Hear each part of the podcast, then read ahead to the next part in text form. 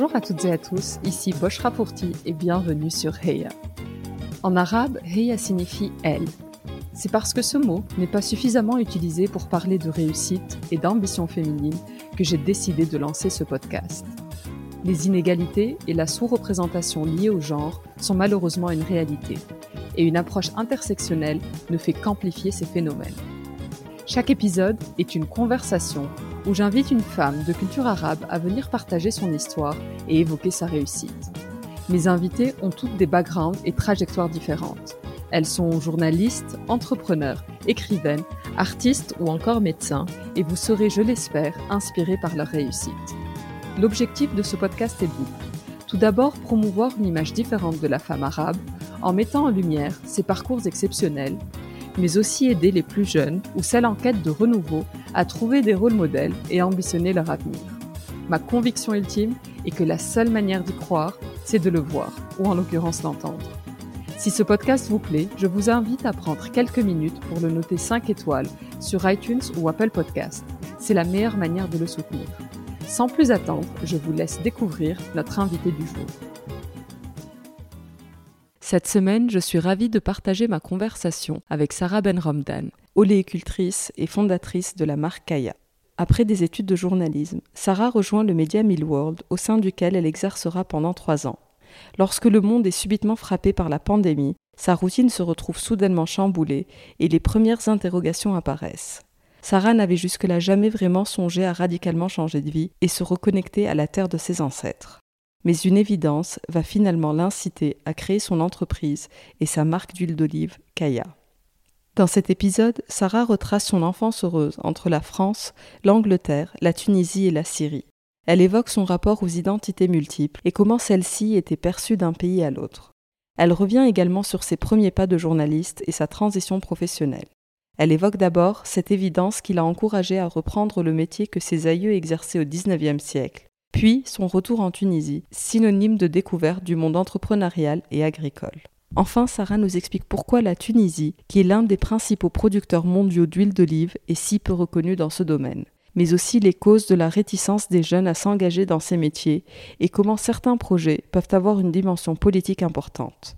Sans plus attendre, je laisse place à la Heya du jour, Sarah Ben Ramdan. Bonjour Sarah. Bonjour.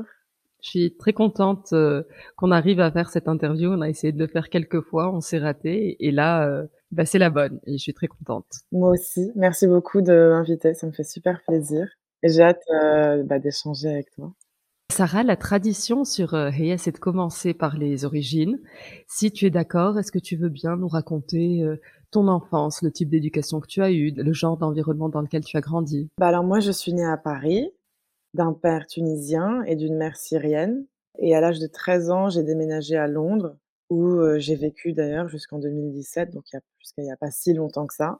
Ce qui veut dire que j'ai vraiment grandi entre mes deux identités, dans le sens où mes parents m'ont transmis avec passion euh, leur culture et leur identité, mais en même temps, euh, j'ai eu la chance d'être très bien intégrée dans les deux environnements euh, français ou britanniques où j'ai grandi, parce que j'étais dans des écoles euh, assez cool, dans des arrondissements euh, assez agréables, et que voilà, dans ce sens-là, j'ai eu une expérience agréable à Paris et à Londres, et, j'ai envie de dire plutôt agréable aussi vis-à-vis -vis de mon identité et de ce que j'étais. Alors après, évidemment, euh, je me suis très tôt posé des questions sur ce que ça voulait dire d'être euh, française mais pas que, mais en même temps de grandir en Angleterre et d'avoir un père tunisien et une mère syrienne, d'être arabe mais de manière différente. Euh, voilà, à un moment donné, c'est sûr que on comprend qu'on n'est pas forcément comme les autres et que notre identité elle est plus complexe, plus nuancée, plus layered en quelque sorte que d'autres. Et du coup, on se pose des questions, surtout dans un contexte où moi j'avais j'avais quel âge? J'avais moins de 10 ans euh, en 2001 et que c'est à ce moment-là que tous les débats autour de l'islam et de l'immigration euh, euh, ont commencé à occuper une place mainstream euh, en Europe, surtout dans les médias. Donc forcément, on se sent un petit peu targeté quand on regarde les infos et qu'on parle que de notre religion à la télé, etc. Donc très tôt, tu, tu, tu as ce sentiment un peu de ah bon, je suis pas tout à fait comme les autres et qu'est-ce que ça veut dire? Mais euh, dans l'ensemble, j'ai eu la chance bah, de grandir dans un environnement qui m'a connecté à ce que je suis dans, sa, dans la totalité de mon identité et j'ai pu m'épanouir là-dedans, je, crois. Et du coup, à la maison, c'était c'était un peu la Tunisie, la Syrie, ou est-ce que vous, tes parents avaient décidé de de pas trop vous imprégner de la culture et plus de, de se rapprocher de la culture du coup française ou anglaise? Non, Anglaise, pas vraiment, parce que j'étais au lycée français et j'étais un peu dans une bulle euh, finalement euh, française, mais pas que, mais j'étais pas vraiment hein, connectée à aux Britanniques. De, ouais, ouais l'Angleterre voilà.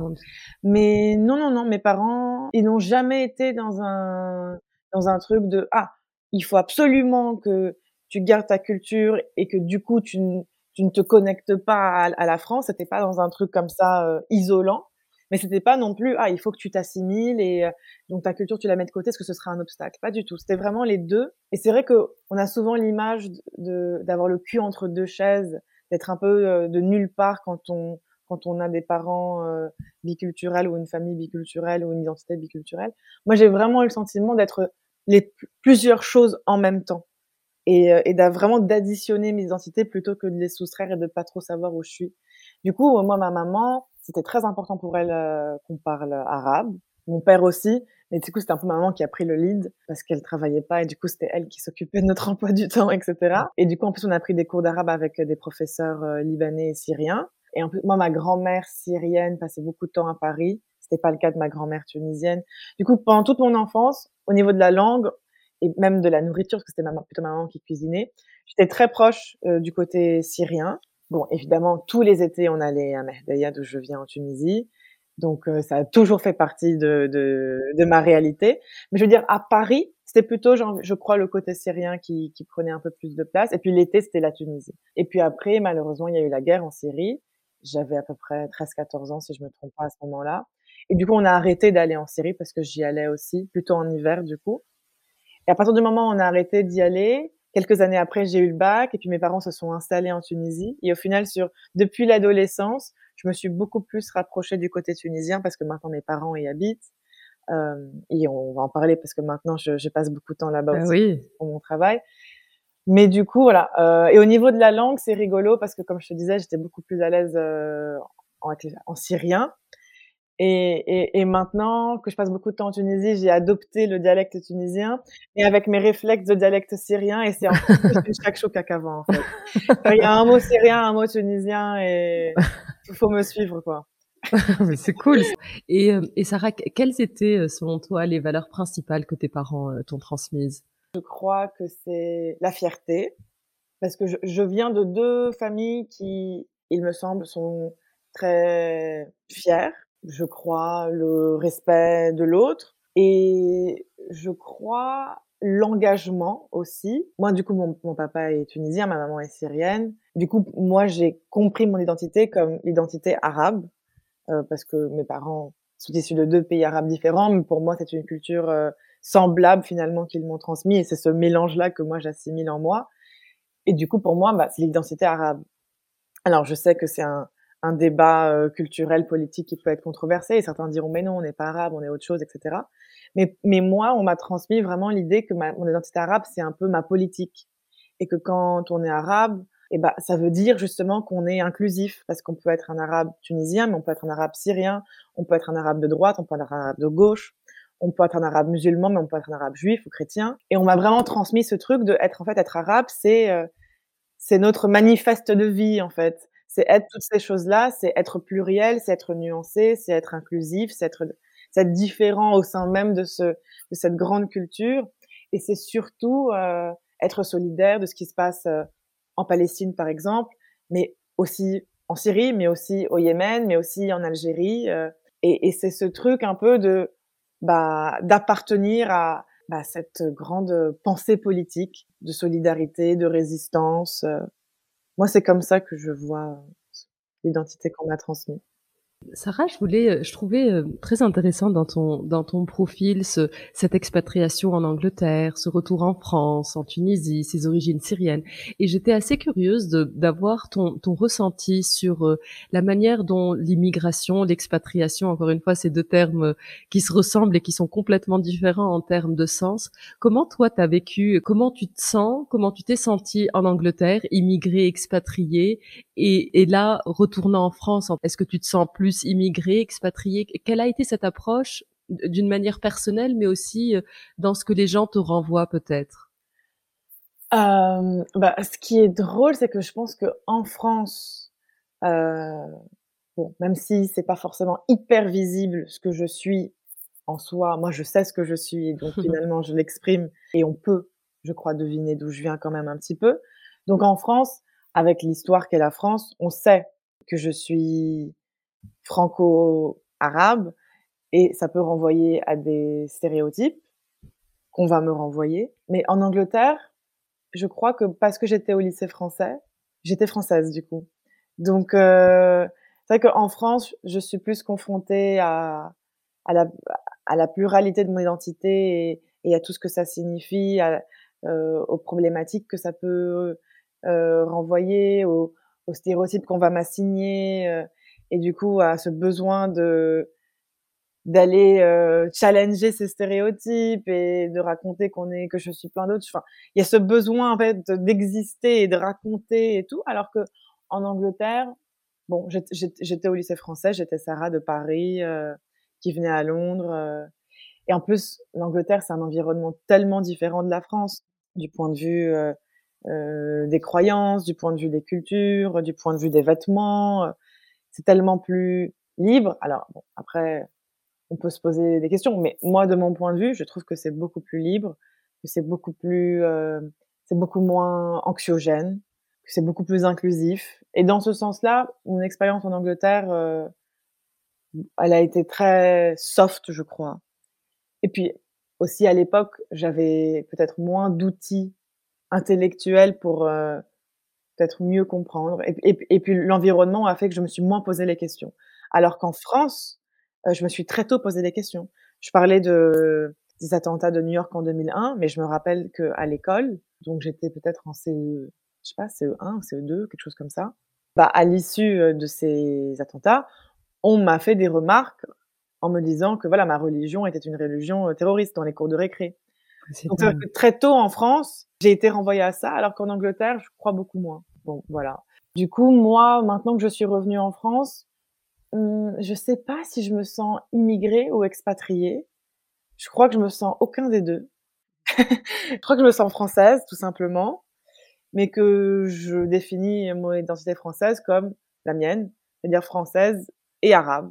Et que les Français ont tellement besoin de définir l'identité française, il me semble, de manière euh, très limitée dans des constructions euh, très étroites euh, de ce que peut être la France et l'identité française, que forcément, moi, quand je veux dire je suis française parce que je suis française arabe, certains diront ah mais pas du tout. Mais moi, je crois que l'histoire de la France prouve que je suis française plus que n'importe qui d'autre peut-être. Enfin, tu vois ce que je veux dire. Mais c'est vrai que quand je, bon là, avec les élections présidentielles, je me suis, moi, je, je disais tout à l'heure que j'entends mon identité, mon identité arabe, pardon, comme quelque chose de très politique, que j'ai un papa qui est très sensible euh, à l'engagement politique, qui a une histoire de militantisme, etc., que mon grand-père euh, a une histoire d'exil politique, et que du coup, j'ai moi, dans ma fratrie, je suis celle qui a été le plus euh, sensible à ça et qui a le plus euh, absorber euh, cette sensibilité-là. Euh, du coup, là, avec les élections présidentielles, euh, je me suis totalement remise dans ma combinaison de meuf hyper sensible à la politique et c'est plus fort que moi. Je ne peux pas faire autrement. Je suis obligée de, de m'engager et de lire et de documenter et de, et de, et de parler aux gens et d'aller faire. Je suis même allée faire du porte-à-porte. Aller. Ah oui. Oui, j'ai vu que tu étais très active et, et, et pas un compte qui est forcément très politisé à la base, et j'ai trouvé ça très intéressant à l'approche des, des, présidentielles et maintenant des législatives. Est-ce que du coup, tu t'es encore plus découvert ce truc qui remonte dans le ventre et il faut que je parle, ou est-ce que ça a toujours été là et, et là il fallait juste le. Non, ça a toujours été là. C'est marrant parce que toi, du coup, tu me dis, ah, ton, ton compte n'est pas forcément politique. Je sais pas depuis combien de temps tu me, tu me suis, mais en fait, moi, depuis que je suis ado, je fais ça. Et euh, je crois même que si tu regardes mes posts Facebook des élections de 2007, ah oui, d'accord. On n'est pas très loin de ce que j'écris en 2022. Même pour moi, j'ai l'impression d'être un disque rayé et d'embêter tous mes copains qui me connaissent depuis depuis l'époque du lycée.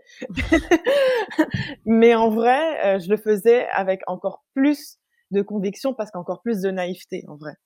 Ouais. Et le truc, c'est que moi, j'ai fait des études de sciences politiques et ensuite, j'ai fait un master en journalisme. Euh, et au début, quand j'ai commencé mes études, je savais pas exactement vers où j'allais. Ça me paraissait pas très tangible la politique à l'époque parce que j'étais jeune et que on t'apprend pas à être euh, un représentant politique finalement. Donc tu sais pas trop. Tu te dis mais en fait, euh, est-ce que est-ce que c'est tangible ce truc? Je comprends pas. Mais je savais en tout cas que je voulais faire quelque chose de politique. D'où les d'où les études que j'ai fait. Et puis après, j'ai adoré mes études. Euh, ça m'a permis de bah, justement d'avoir euh, tous les outils académiques pour mieux comprendre ce que je ressentais et, ce qu'était la société. Euh, mais ça m'a aussi euh, rendu beaucoup plus cynique. J'ai réalisé que voilà, il y avait les puissants et les moins puissants et que il y avait très peu de marge de manœuvre et que en fait au sein des gouvernements ou des institutions ou des grandes entreprises. Euh, il y avait, c'était très hiérarchisé. Euh, il y avait beaucoup d'hégémonie. Puis je me suis dit, en fait, tous mes rêves, euh, tous mes rêves de militante utopiste tombent à l'eau. en final, rien ne va changer. Je vais juste être crevée à la fin de ma vie parce que j'aurais tout essayé et rien réussi. C'est comme ça que je me suis dit, allez, je vais raconter des choses. Et le journalisme, c'est politique aussi. C'est comme ça que j'ai eu envie de faire un, un master en, journalisme. Mais du coup, pour conclure sur la question que tu me posais, hein, que parfois quand je quand je regarde bah, justement euh, l'état du journalisme en France, mainstream en tout cas, et que je regarde la télé, euh, les unes des, magazines, machin et tout, en fait, j'ai pas envie d'être française. Moi, je me dis mais mais c'est pas possible en fait, moi. Enfin, c'est pas possible. Quand je vois qu'en Angleterre, à l'université, concrètement, on nous, on nous a appris à être critique on nous a appris euh, ce qu'on appelle en France le wokisme, etc. Euh, c'est ce que les académiques britanniques euh, revendiquent presque. C'est la culture universitaire en Angleterre d'être woke. Donc c'est un truc qui est valorisé parce que c'est un peu un truc d'intello en fait et qu'en France tu peux l'expliquer peut-être Sarah juste pour les, les, auditeurs ou les auditrices qui qui savent pas ce que c'est woke? Woke en, en, en traduction euh, de manière littérale c'est être éveillé je ne sais pas si j'ai la définition précise, mais en gros, ça fait référence à un mouvement de pensée qui va être euh, éveillé euh, sur les questions euh, raciales, sur les questions climatiques, sur les questions sociales.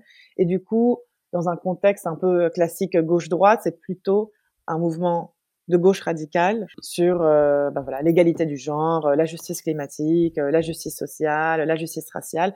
Donc tous les mouvements de type Black Lives Matter, euh, les mouvements euh, LGBT, etc. vont s'inscrire dans ce grand umbrella term qui est woke. En général, dans les milieux universitaires, on va aller faire des recherches très pointues et très documentées.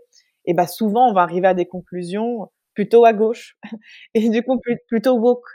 Et, et, et en France, euh, alors que la France est le pays de Foucault, que la France est le pays euh, de Camus, que la France de Voltaire. Euh, en fait, depuis depuis depuis les Lumières. Alors après, les Lumières c'est controversé aussi, mais depuis, depuis depuis tellement longtemps, la France est le berceau du progressisme et qu'on arrive en 2022 et qu'en fait la France, a, pour moi, a raté le coche. Tu te dis mais mais en fait oui, j'ai du mal à m'identifier à cet environnement français. Mais du coup, ce qui se passe en ce moment avec les élections prouve que, en fait, les jeunes votent à gauche et que les jeunes en France euh, sont en train d'exprimer leur désaccord avec euh, ce virage conservateur français Et du coup, ça me redonne un petit peu espoir. Et du coup, voilà, je me sens française si la France veut bien de moi, en fait. tu parlais, Sarah, de, ta première carrière euh, dans le journalisme et des études que tu as suivies dans, dans ce sens-là. Qu'est-ce qui a fait euh, que tu as décidé de changer de vie et de créer euh, Kaya Ma reconversion, si on peut appeler ça comme ça, je trouve pas que c'est vraiment une reconversion, mais j'expliquerai pourquoi. Euh, ça s'est fait vraiment grâce au Covid. Donc c'est vraiment une Covid story comme je disais, moi, j'ai terminé les études de journalisme et j'ai rejoint une start-up qui, s'appelle Mill, Mill World sur les réseaux, qui est un jeune média euh, qui se veut être euh, une espèce euh, d'hybride entre un Vice et un Vogue pour les jeunes du monde arabe.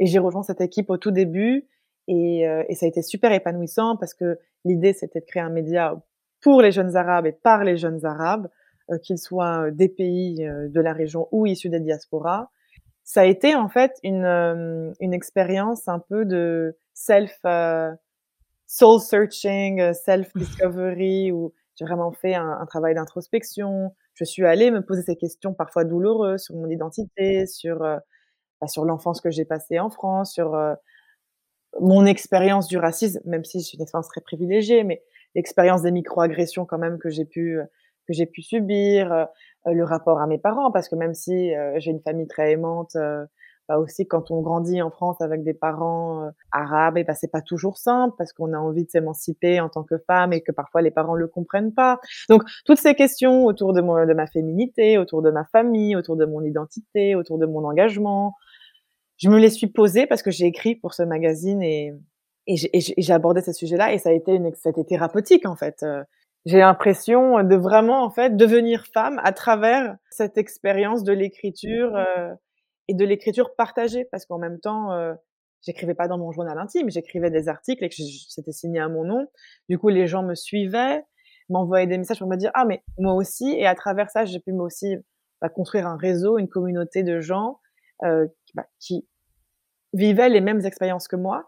Et pour être honnête, je me suis fait des, des amitiés euh, hyper fortes grâce à cette expérience, même parfois euh, virtuelle en fait, sur les réseaux, parce que pour la première fois de ma vie, je rencontrais des gens qui avaient vécu exactement les mêmes expériences que moi. Et juste parce qu'on avait vécu les mêmes expériences, directement, on devenait frères et sœurs.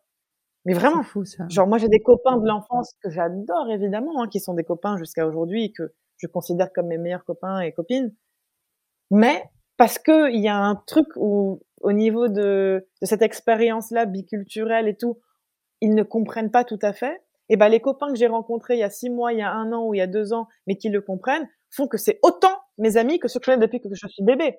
Donc ça, ça a été super fort. Et en même temps, c'était aussi une agence de création de contenu, donc j'ai pu faire de la com, du marketing digital, euh, travailler avec des marques, sur de l'événementiel aussi. Bref, je me suis bien amusée. Mais après, il y a eu Covid et j'étais euh, en France, confinée en France. Et comme je disais, moi, je, suis très sensible, en fait, au monde qui m'entoure, à la politique.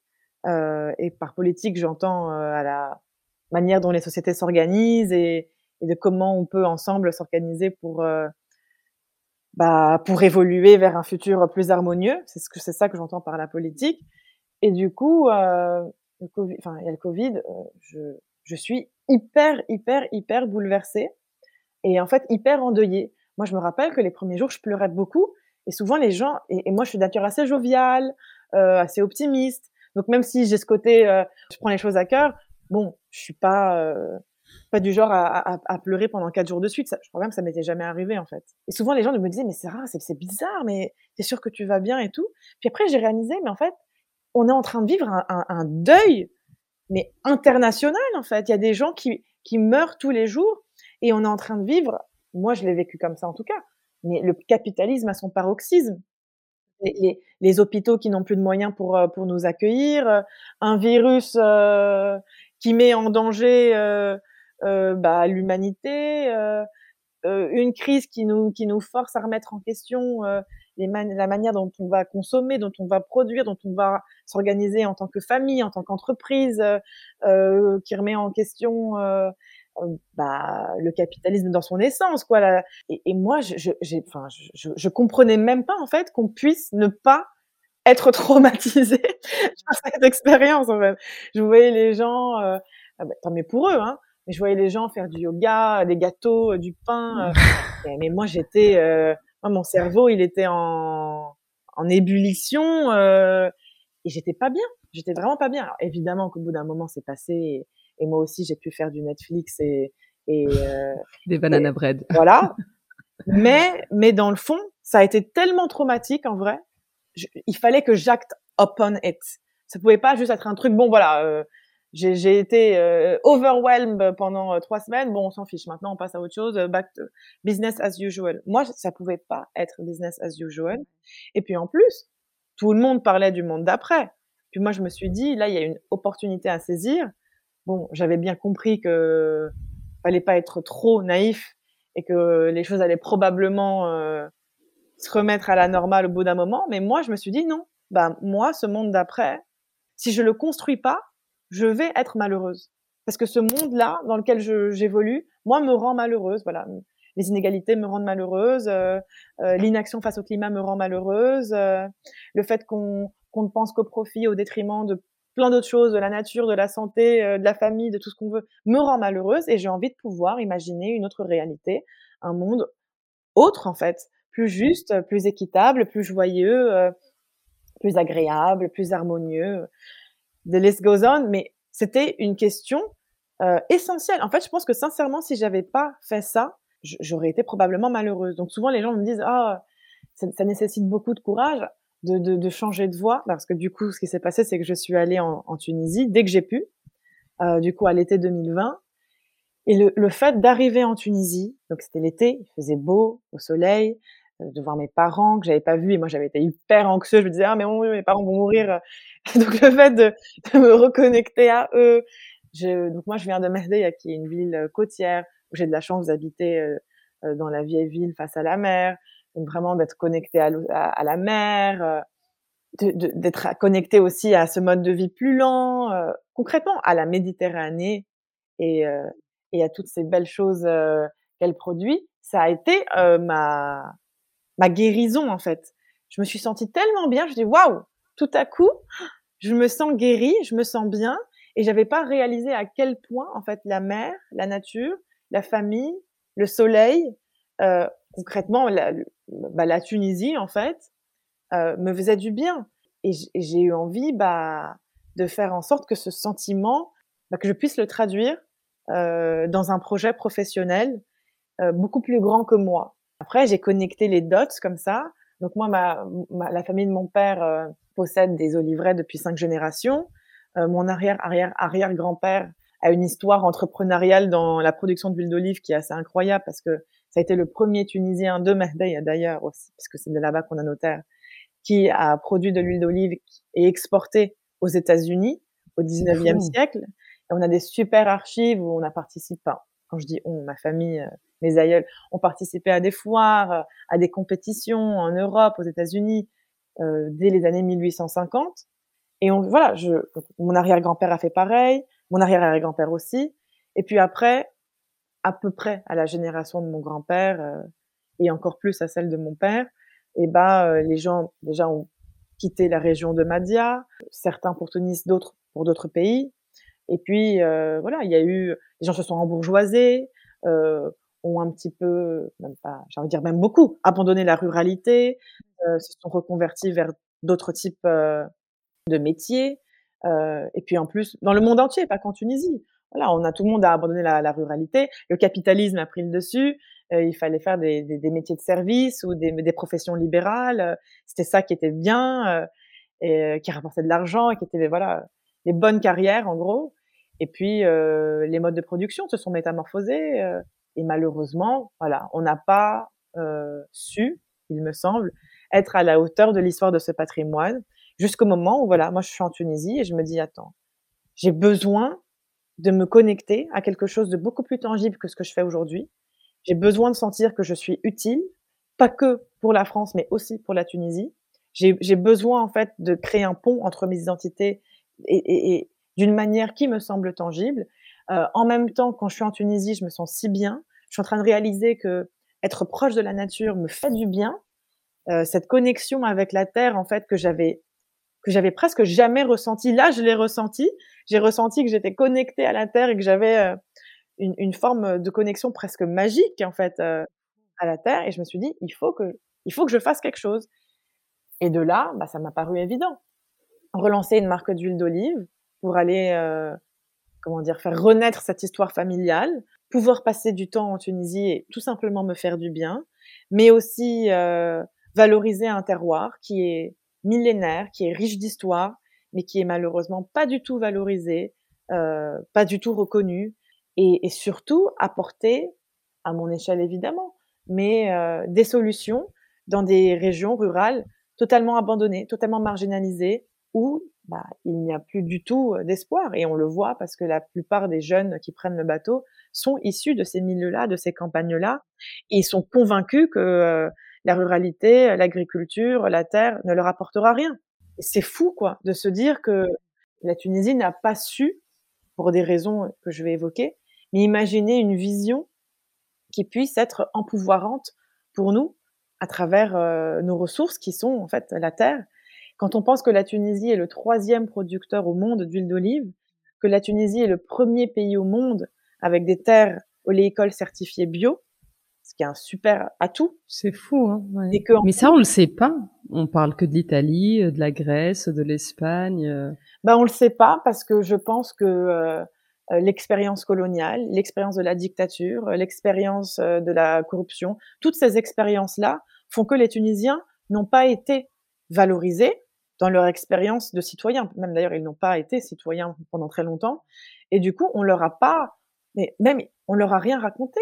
Parce que on, prend l'exemple de Bourguiba qui est, qui est très apprécié, mais Bourguiba était également un dictateur. Et que bon, dans le système euh, éducatif à l'époque de Bourguiba, de ce que moi, les échos que j'ai, parce que moi, j'ai pas, j'ai pas été à l'école en Tunisie, mais on te raconte, voilà, que la Tunisie, ça a commencé avec Bourguiba, en gros. On, on te raconte aussi ce qu'on a envie de te raconter dans le régime qui est celui de Bourguiba. Et du coup, les Tunisiens, on leur a pas raconté leur histoire dans sa grande totalité, et on leur a pas appris à être euh, des citoyens en fait, qui ont une opinion, qui ont une parole euh, et qui peuvent euh, faire des choses. On leur a appris à être des sujets un petit peu en fait. Et en plus, tu rajoutes sur ça l'expérience coloniale, et bah, le Tunisien a une, je, moi à mon sens, et je le vois de plus en plus aujourd'hui dans l'expérience que j'ai dans ces milieux-là, une perception de lui-même qui est très très très très limitée. Il y a tellement tellement tellement de souffrance, moi je trouve, dans l'expérience de la tunisianité des gens que, dans les gens que je rencontre.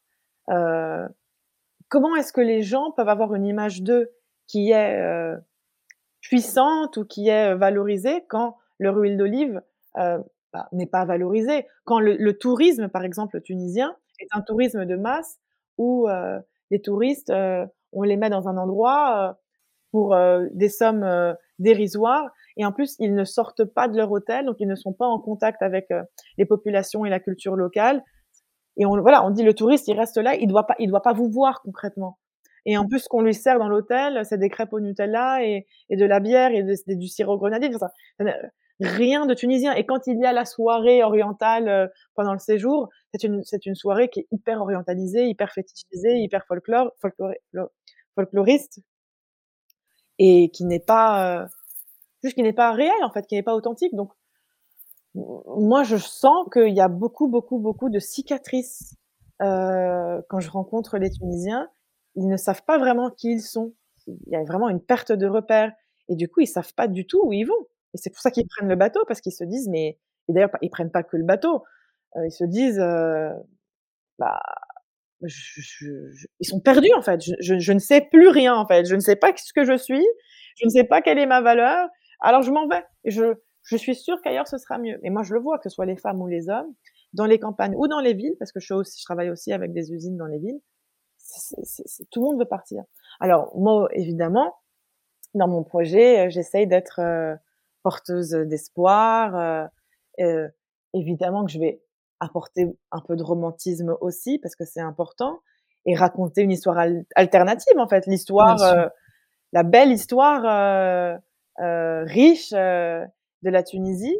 Mais parfois, quand on est confronté à cette réalité-là, c'est aussi important de dire que voilà, il y a beaucoup de souffrance et qu'il faut aller la réparer.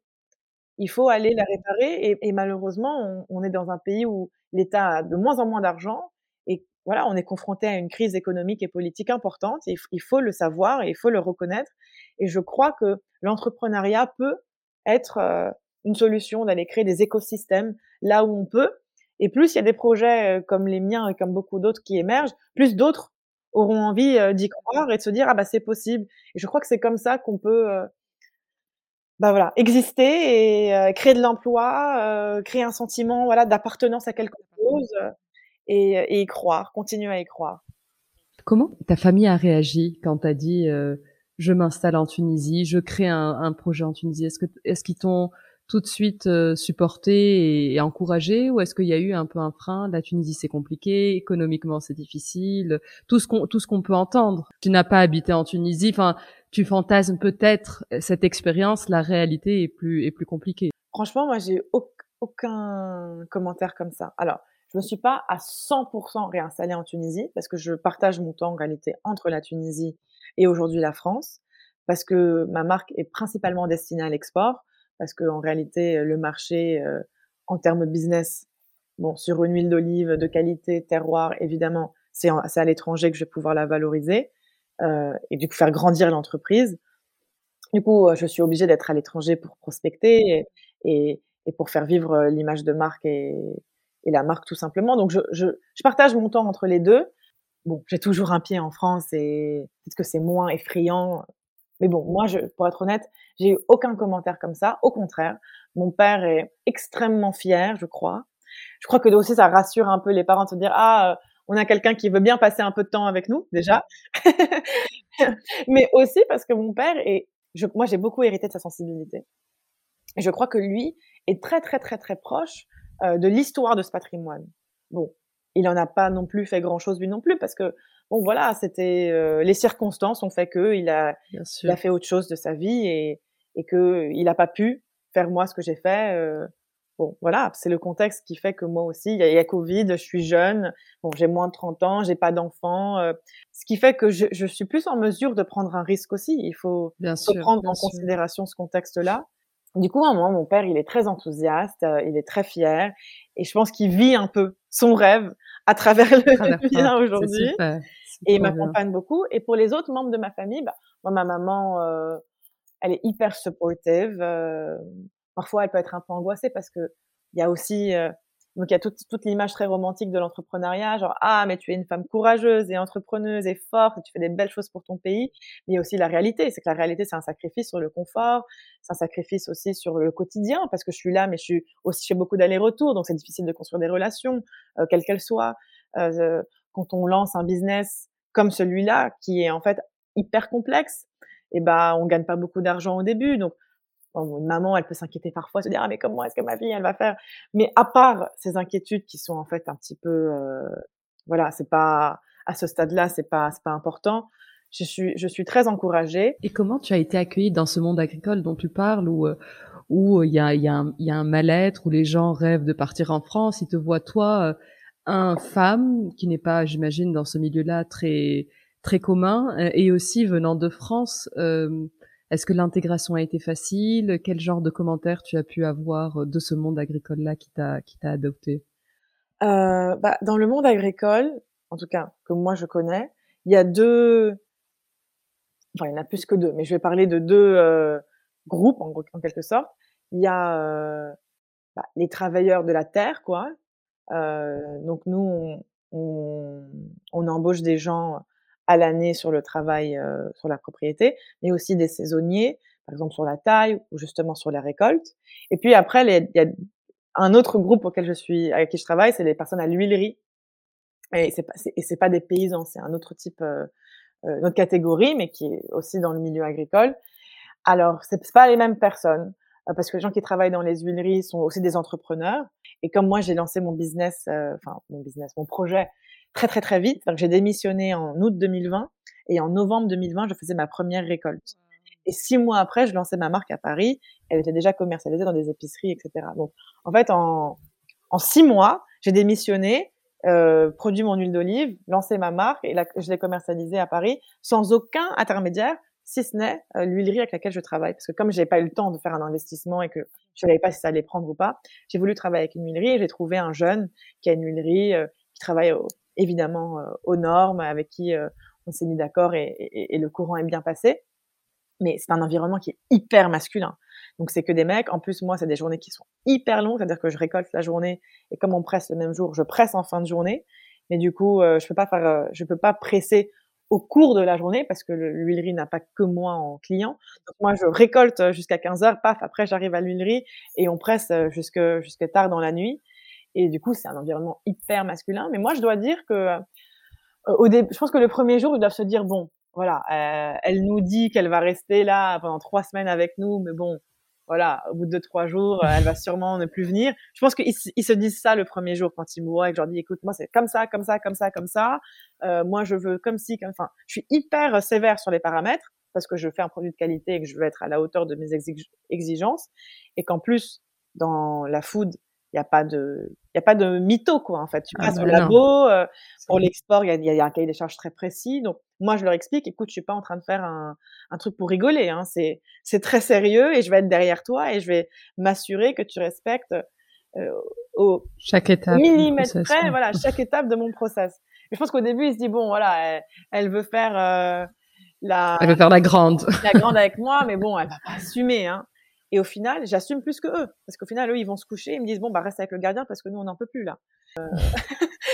du, du, coup, je pense que le fait que je sois autant à fond, ils se disent, ah, mais c'est cool. Et après, il n'y a plus de femmes ou hommes, on échange vraiment. Et ils se disent, attends, mais si, la, si elle, elle, elle a grandi en France, elle revient ici, au fin fond de la, la campagne du centre-est tunisien, donc vraiment, on est à fond dans le truc et elle, elle, porte un projet, elle y croit, et elle est en train de nous expliquer qu'il y a un marché pour nous, et que si on fait les choses bien, euh, il, y y a, de quoi faire.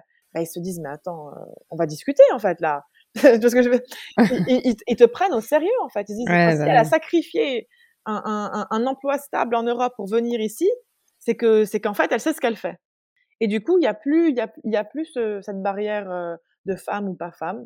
Moi, j'ai eu la chance d'être franchement très respectée, mais je pense que c'est parce que j'y vais euh, en me disant, moi, je suis pas une femme. J'y vais en me disant, je suis une entrepreneuse qui croit en son projet et, et je suis à fond dans mon truc. Euh, c'est autofinancé, donc j'ai pas de roue de secours. Euh, si, je, si moi je suis pas à fond, il y a personne qui va être à fond pour moi. Et, et ça, je pense qu'ils ressentent cette énergie et du coup ils la respectent. Et après, en ce qui concerne euh, les saisonniers sur la récolte, bah, c'est principalement des femmes en Tunisie qui font la récolte contraire, elles sont très bienveillantes, elles sont très attendries. Mais ce qui est rigolo, et pour euh, continuer à répondre à ta question, c'est que moi, je remarque que les femmes en Tunisie, et la nouvelle génération surtout, sont beaucoup plus euh, sérieuses, en fait, académiquement que, que les jeunes hommes. Et elles quittent justement euh, les campagnes pour aller travailler euh, dans des bureaux dans les villes à côté. Moi, je sais que euh, toutes les filles des femmes qui travaillent avec nous, elles sont toutes maintenant euh, salariées dans des entreprises euh, à Madia, à Sousse, à Sfax, euh, toutes, toutes les filles. Et qui sont en fait, qui restent, qui sont au café? Les hommes. Et du coup, quand, on avait besoin parfois de plus de main d'œuvre, parce que parce qu'au final on traînait, parce que nous on, fait les récoltes vraiment à la main avec le râteau, on n'utilise pas de machine, et que à la fin il nous fallait un peu de renfort. Bah c'était les fils qui sont venus, c'est pas les filles. Et du coup, et moi je réalise que après quand je vais à Tunis et que euh, j'ai des rendez-vous avec mes fournisseurs sur les bidons, les étiquettes. Euh, quand je vais euh, dans les administrations, ce ne sont que des femmes. Dans mon expérience entrepreneuriale, que ce soit dans l'exploitation agricole ou alors plus vraiment dans, dans l'expérience entrepreneuriale à Tunis et dans les autres, autres grandes villes, mon statut de femme n'a jamais été un obstacle, vraiment. Après, je crois que c'est parce que moi, donc moi j'ai deux grands frères, j'ai beaucoup beaucoup beaucoup de cousins, je suis très proche de mon père et du coup, je me suis, j'ai jamais eu le sentiment d'être une femme vis-à-vis de mon environnement. Bon, j'ai grandi avec beaucoup de autour de moi, alors je me suis sentie comme eux. Et du coup, je me suis jamais posé cette question-là. C'est plus en grandissant euh, sur des questions euh, d'amour, de sentiments, etc. là, j'ai dit, bon, je suis quand même une femme. mais, mais, sinon, à part ça, je j'ai jamais senti que je mon statut de femme était un obstacle à, la façon dont je pouvais me projeter dans, dans mon activité professionnelle. S'il y a des femmes qui nous écoutent, qui ont envie de faire des, une carrière semblable, en fait, quand tu es à fond et ben les gens respectent les gens qui sont à fond. Les gens respectent les gens qui sont sincères, les gens respectent les gens qui euh, vont au bout de leur projet euh, et qui le font bien, euh, avec bienveillance. et quand tu, quand tu viens et que tu as une vraie vision, moi évidemment que le premier jour que je suis arrivée, ils me connaissaient pas les gens. Je, le, mon premier jour de récolte, c'est le 8 novembre 2020. Donc mon père m'a accompagnée. Euh, vraiment, on dirait que j'allais à l'école, quoi. Premier jour d'école. J'étais un peu stressée, j'avais la boule au ventre. Et, et j'ai dit à mon père, écoute, il faut que le premier jour, ça doit être une, comme la réunion parents-prof, tu vois, il faut que ce soit la, la, rentrée. Il faut que ces gens-là puissent euh, bah, comprendre mon projet, comprendre qui je suis, comprendre pourquoi je fais ça, et qu'ils puissent se sentir connectés, parce que moi, je veux pas que ce soit euh, les saisonniers qui travaillent euh, pour pour la personne à côté qui les qui les, qui les exploite concrètement. Je, je veux qu'ils comprennent que là, ils vont travailler pour Kaya et que ça va être totalement différent. Et si je, si c'est pas moi qui leur explique, ils vont, ça va pas, euh, ils vont pas le comprendre par eux-mêmes. Ah non. Donc le premier jour, c'était vraiment euh, journée rencontre. Euh, on a pris le petit déjeuner, le déjeuner, on a échangé, on a appris à se connaître. Et j'ai essayé, avec mon arabe un peu cassé, mais bon quand même, à, à exprimer du mieux que je pouvais bah, le projet Kaya, la mission Kaya, la vision Kaya, pourquoi j'avais démissionné, pourquoi j'y crois, pourquoi est-ce que pour moi la Tunisie a un fort potentiel, pourquoi est-ce que cette terre-là euh, a un fort potentiel, pourquoi est-ce qu'il faut continuer à, à, la protéger, euh, à faire en sorte que notre euh, savoir-faire, leur savoir-faire, parce que beaucoup plus que le mien d'ailleurs, soit transmis et ça les a touchés en fait. Ah, pour la première fois de leur vie, une jeune femme qui a grandi à l'étranger en plus, mais tunisienne, leur a dit en fait, Là, euh, où est-ce qu'on est C'est trop bien. J'étais là en mode ah bon? Mais du coup, après, après, ces femmes-là, c'est la génération qui est encore connectée euh, à ces traditions-là, euh, à cet héritage-là, à cette culture-là. Donc elles, elles savent. C'est leurs enfants qui sont plus du tout connectés. Et du coup, elles, ça les a touchées et elles se sont dit ah bah il faut encore y croire. Et c'est super beau en fait comme euh, comme échange, comme moment parce que bah, parce qu'en fait, moi, je, je, vois vraiment mon projet comme un projet un peu de, euh, j'ai envie de dire, c'est un, un, peu un grand mot, mais c'est une question de survie en fait, c'est une question d'autodétermination. Euh, donc on n'en on a pas trop parlé, mais du coup, la Tunisie est le troisième producteur au monde d'huile d'olive. Mais la raison pour laquelle on ne le sait pas dans le monde entier, c'est parce que la Tunisie vend principalement en vrac son huile d'olive à plus de 90% je crois même à plus de 95%, l'huile d'olive tunisienne est vendue en vrac euh, à, en fait, euh, il y, a, plein d'intermédiaires, donc euh, un, plusieurs middlemen, distributeurs, machin, revendeurs, acheteurs, je n'ai pas tous les termes en français. Et à la fin, ça arrive en grande surface.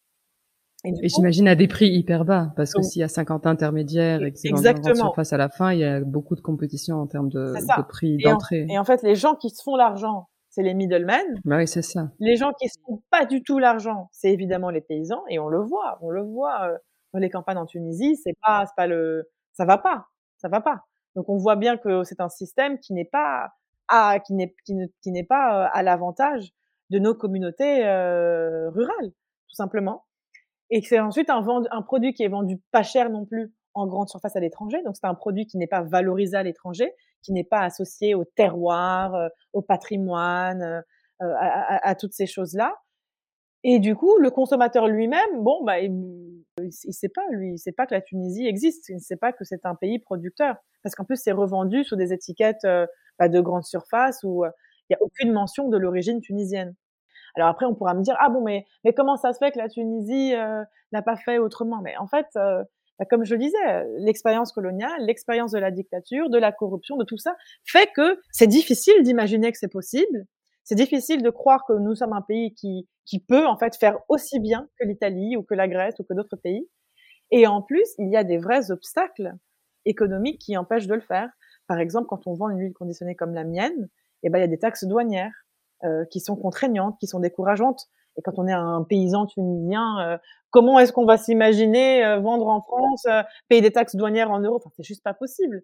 C'est pour ça que je crois que il faut que ce soit des jeunes qui soit ont accès à des terres, soit ont, ont une vision, qui aillent entreprendre ça. Et je pense qu'il faut réimaginer des coopératives, se, se, réorganiser pour qu'on puisse valoriser notre produit Et souvent, euh, enfin, les gens très facilement arrivent à parler d'origine et de terroir quand il s'agit de France, d'Italie, d'Espagne, le piment d'Espelette, la burrata des pouilles, le jamon ibérico. Pour tous ces produits-là que l'on connaît très facilement, on arrive à, à parler terroir et origine, mais nous, pour notre propre terroir, non, on le fait pas. C'est pas normal, non. Bah non, la Tunisie en fait est un terroir. Les arbres qui sont plantés en Tunisie sont des arbres pour la grande majorité d'entre eux qui sont là depuis plus de 100 ans. Euh, nos variétés autochtones sont des variétés euh, résilientes, euh, très appréciées d'ailleurs. À nous d'aller raconter leur histoire en fait. Mais comme tu disais au début, ce dont je prends conscience, que je savais sans savoir, c'est vraiment ce manque de fierté et de et de savoir que ce qu'on a, euh, les choses qui peuvent paraître hyper basiques et acquises, bah ça a une valeur de dingue et que et que ça doit être valorisé à sa juste valeur et qu'on peut prendre pour acquis ou qu'on peut prendre pour non pas assez bien parce que ça vient de la Tunisie et peut-être un peu ce complexe d'infériorité euh, qu'on peut avoir dû à tout ce que tu disais. Euh. C'est exactement ça. Du coup, je pense qu'il faudrait désapprendre toutes ces choses-là et réapprendre à, à aimer ce qu'on est et à être fier de ce qu'on a. Parce que, enfin, moi, je, je, je, suis convaincue que si euh, un Italien, euh, enfin, des Italiens, des Espagnols avaient les terres que nous avons, mais euh, ils, nous, ils nous prendraient pour des fous, les gens, en fait. Enfin, tu vois, euh, vous avez des oliviers, vous avez des trucs et, et vous vendez ça en vrac, en plus dans des conditions catastrophiques, mais c'est c'est juste pas normal. C'est grave en fait, c'est grave. Moi, quand je vois que les gens font la récolte euh, en, frappant leurs arbres, en, bousillant les olives, en les pressant à chaud, parce qu'en Tunisie, malheureusement, on presse beaucoup à chaud, parce que comme on vend en quantité, on cherche à faire du profit. Donc, on, presse à chaud pour ensuite vendre l'huile. À quoi? À 2 euros le litre. Mais tu te dis, mais... Moi, je leur explique. Moi, je... nous, on va les récolter bien. On va en prendre soin de nos arbres. On va on va cueillir des, récoltes, des, olives saines, on va les presser à froid. Euh, moi, quand je suis, euh, quand je, quand je rencontre des huileries et que je leur dis que je presse à froid, toujours, mais quoi? Mais, mais, mais, mais ton rendement, ton rendement Je lui dis, écoute, moi, je ne vends pas en vrac. Je vends un produit conditionné que je vais valoriser et que je vends beaucoup plus cher que l'huile que tu presses à chaud. Et, et, et, souvent, au début, il y a un bug. mais il me dit, mais comment tu vends en conditionné? Ben, Comment tu Comment ça se fait en fait? Pourquoi? Je lui dis pourquoi? Parce que j'ai la chance, j'ai beaucoup de chance aussi. C'est que voilà, j'ai des, ma, famille a des terres, donc nous possédons des arbres qui ont une histoire, une variété que, que je trouve euh, splendide, qui, quand elle est bien travaillée, offre une huile harmonieuse, appréciée à l'étranger, un terroir qui est encore peu connu et les gens, les foodies sont toujours à l'affût de nouveaux terroirs, ils sont, curieux, ils ont envie de goûter des choses. Donc on a, on a ce, maintenant on a cet atout qu'on peut aller proposer un terroir nouveau que les gens ne connaissent pas si on le fait bien. Et je lui dis, il y a ce produit en fait a une valeur, a une histoire, il est riche et, et tu vois, il y a, il y a un bug il y a un bug. j'imagine. Bah, là, tu, tu casses des, des décennies de d'état d'esprit et de manière de fonctionner en termes économiques, etc. Et c'est ça. Je je suis pas étonnée. C'est ça. En tout en tout cas, l'histoire est juste euh, magnifique et, euh, et bravo euh, pour pour tout ce que tu fais. Merci, merci, merci beaucoup, c'est gentil. Il y a, y a beaucoup de Tunisiens qui qui font maintenant de l'huile d'olive, donc c'est cool. Euh, il faut aller voir. Il y a il y a il y a, il y a plein d'autres marques je crois que je me différencie un peu, pas forcément sur le produit, mais plus sur le storytelling, parce que mon storytelling, il est très ancré bah, sur ma sensibilité personnelle, mon histoire personnelle, et sur cette envie d'aller revendiquer un terroir, une culture, une histoire. Donc c'est très euh, fièrement ancré, enraciné dans notre culture euh, et dans sa richesse. Je pense que ce que peut-être d'autres marques font un peu moins, mais, mais c'est des super produits. Et du coup, il faut aller suivre et il faut aller euh, bah, consommer nos produits locaux et les valoriser. Sarah, euh, qu'est-ce que tu dirais à la, à la petite Sarah? Ce que je dirais à la petite Sarah, c'est que, euh, tu sais quoi? Comment dire Tes rêves et tes conflits, parce que moi, j'étais, mes rêves, c'était toujours un petit peu euh, conflit. J'étais torturée un petit peu de ah mais je vais faire de la politique en même temps j'y arriverai pas je veux je veux faire des j'ai toujours eu envie je me suis jamais vue faire un, un, métier un petit peu 9 to 5 et tout. J'ai toujours voulu faire un truc plus grand que moi en même temps, mais j'y arriverai pas. Mais en fait, si, ça va se faire organiquement et everything is gonna make sense. Et quand je me dis qu'aujourd'hui, je fais de l'huile d'olive dans la campagne de Mehdeya, là où mon arrière, arrière, arrière grand-père le faisait aussi au 19e siècle, je me dis qu'en fait, c'est, c'est un full circle. C'est que t'as pas besoin d'aller chercher hyper loin les réponses. Elles sont en fait peut-être juste à l'intérieur de toi ou en face de toi. Et tu peux aller trouver ce sens qui est hyper grand, qui est hyper riche, qui est hyper, euh, qui te paraît comme ça totalement euh, intangible, genre changer le monde. Moi, je voulais changer le monde. Tu peux changer le monde, mais en fait, avec quelque chose qui est juste là.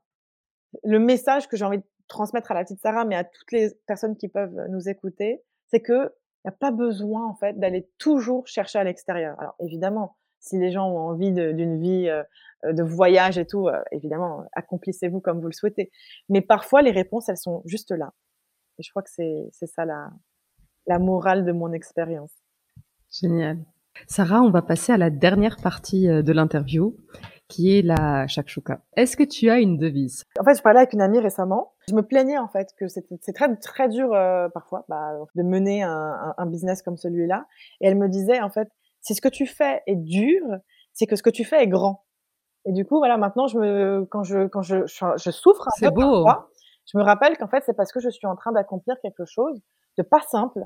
Si c'était simple, euh, d'autres l'auraient déjà fait. Et que si c'est pas simple, c'est qu'il faut le faire. Génial, elle est hyper belle cette devise, je ne sais pas. Un livre? Euh, Il y a un livre d'un jeune auteur qui s'appelle euh, Massoud Hayoun, si je me trompe pas, qui est en fait euh, de confession juive, d'origine tunisienne, marocaine, égyptienne, et qui maintenant est installé aux États-Unis. Et il a écrit un livre qui s'appelle When We Were Arabs, quand nous étions arabes, qui est un peu une ode justement à l'identité arabe dans sa pluralité, parce que lui euh, du coup est juif, mais se sent fondamentalement arabe de par euh, tout ce que sa famille lui a transmis. Et c'est un peu euh, un livre qui va challenger tout ce qu'on cherche à nous dire sur les juifs, les musulmans, Israël, Palestine. Et lui te dit, bah, ben, être juif, c'est être arabe. être juif, c'est être palestinien. Euh, et je trouve très beau ce qu'il raconte. Et il s'avère que la famille de sa grand-mère sont de Madia. Ton plat préféré? J'en ai beaucoup. Je vais dire euh, un couscous belvesves, un couscous mmh. en panne de fenouil. J'adore le couscous, mais je déteste les versions, comment dire, les visions étriquées du couscous. Couscous merguez, par exemple. Voilà. Et je trouve que les couscous tunisiens ne sont pas du tout euh, représentés dans l'imaginaire collectif du couscous. Euh, moi, quand je mange des couscous euh, chez des copains en France ou au resto, c'est toujours les mêmes. Et c'est pas du tout ce que je, les couscous que je mange chez moi. Et du coup, ça c'est aussi un, un truc que je, j'aimerais bien un jour faire un truc sur le couscous. Mais j'adore le couscous euh, aux fans de fenouil. Et c'est pour ceux qui ne connaissent pas, c'est un couscous vegan qui est super, super aromatique. J'espère qu'un jour, euh, vous pourrez le goûter. un lieu? Un lieu, euh, ma maison à Mehdeya, à Borgerras, donc la vieille ville de Madia. On a une maison vraiment sur les rochers. Et, c'est là-bas, en fait, face à la mer, sentiment de grande clarté. Et c'est là-bas que je me suis dit, en fait, oui, oui, c'est ça, c'est ça, je vais faire. La révélation s'est faite. Une odeur? L'odeur de la mer, en vrai. Et euh, une femme que tu me recommanderais d'inviter euh, sur le podcast ou que tu aimerais écouter sur le podcast? Euh, Waouh, il y a tellement euh, de femmes arabes qui m'inspirent et j'en ai, j'ai écrit sur beaucoup d'entre elles, sur mille. Alors j'ai envie de te dire, euh... est-ce que tu as déjà, est-ce que tu as invité Elisa Sednaoui? Non. Parce que je pense que c'est c'est quelqu'un qui pourrait être intéressant en vrai. Ok, ok. Parcours et son amour pour l'Égypte. Génial. Je rajoute à ma liste. Sarah, je te remercie infiniment. J'ai passé un super moment euh, à écouter ta, ta magnifique histoire et euh, merci beaucoup de m'avoir invité. C'était un vrai plaisir. À très bientôt. À bientôt. Cet épisode de Heya est maintenant terminé. Je vous remercie sincèrement de l'avoir écouté jusqu'au bout, ce qui j'espère veut dire que vous l'avez apprécié. N'hésitez pas à le partager autour de vous, avec des amis ou sur les réseaux sociaux, c'est ce qui permet au podcast de grandir. Vous pouvez aussi le noter 5 étoiles et me laisser un petit commentaire, c'est un vrai plaisir de les lire. Si vous avez des questions ou voulez me suggérer une invitée, n'hésitez pas à me contacter sur la page Instagram Heya underscore podcast. À très bientôt.